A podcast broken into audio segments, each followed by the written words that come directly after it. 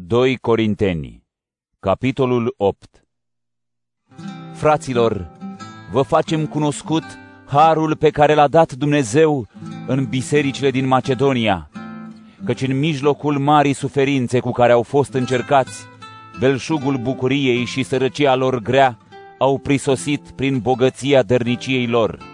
Eu dau mărturie că au dat de bunăvoie după puterile lor, ba chiar peste puterile lor, și ne-au cerut cu multe rugăminți harul de a lua parte la ajutorarea sfinților. Și nu așa cum speram noi, ci mai întâi s-au dăruit pe ei înșiși Domnului și apoi nouă prin voința lui Dumnezeu, așa încât l-am rugat pe Tit să ducă la capăt și printre voi această strângere de ajutoare pe care o începuse. Dar, așa cum prisosiți în toate, în credință și în cuvânt, în cunoaștere și zel și în dragostea pe care ați primit-o de la noi, să prisosiți și în această binefacere.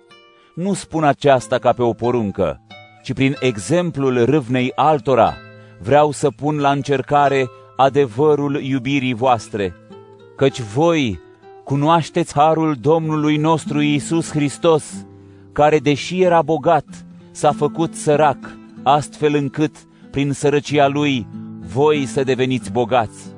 În această privință vă dau un sfat. Această binefacere vă este folositoare vouă, care încă de anul trecut ați dorit să faceți ceva și ați și făcut. Acum, din ceea ce aveți, duceți la bun sfârșit această lucrare, pentru ca împlinirea ei să fie pe măsura voinței voastre pline de râvnă fiindcă dacă există bunăvoință, darul este primit potrivit cu ceea ce are cineva, nu cu ceea ce nu are. Nu trebuie să li se aducă ușurare altora prin strântorarea voastră, ci să fie un echilibru.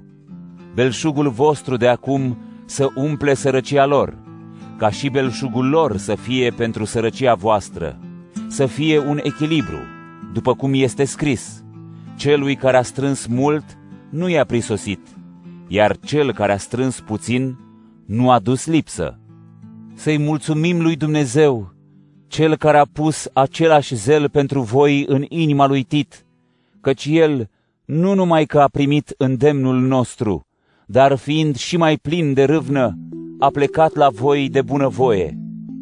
Împreună cu el l-am trimis și pe fratele care este lăudat în toate bisericile datorită Evangheliei, Ba mai mult, a fost și ales de către biserici ca însoțitorul nostru de călătorie în această lucrare de binefacere înfăptuită de noi pentru însăși slava Domnului și pentru a vă arăta înflăcărarea noastră. Prin aceasta ne ferim ca cineva să ne vorbească de rău pentru strângerea de daruri pe care am făcut-o, deoarece căutăm să facem ceea ce este bine nu numai înaintea Domnului, ci și înaintea oamenilor. L-am trimis cu ei și pe fratele pe care l-am pus la încercare în multe împrejurări, de multe ori, și a fost plin de zel. Acum însă este și mai plin de râvnă, prin marea lui încredere pe care o are în voi. Astfel, fie pentru Tit, însoțitorul și colaboratorul meu pe lângă voi, fie pentru frații noștri, apostolii bisericii și slava lui Hristos, arătați înaintea bisericilor dovada iubirii voastre și motivul pentru care suntem mândri de voi.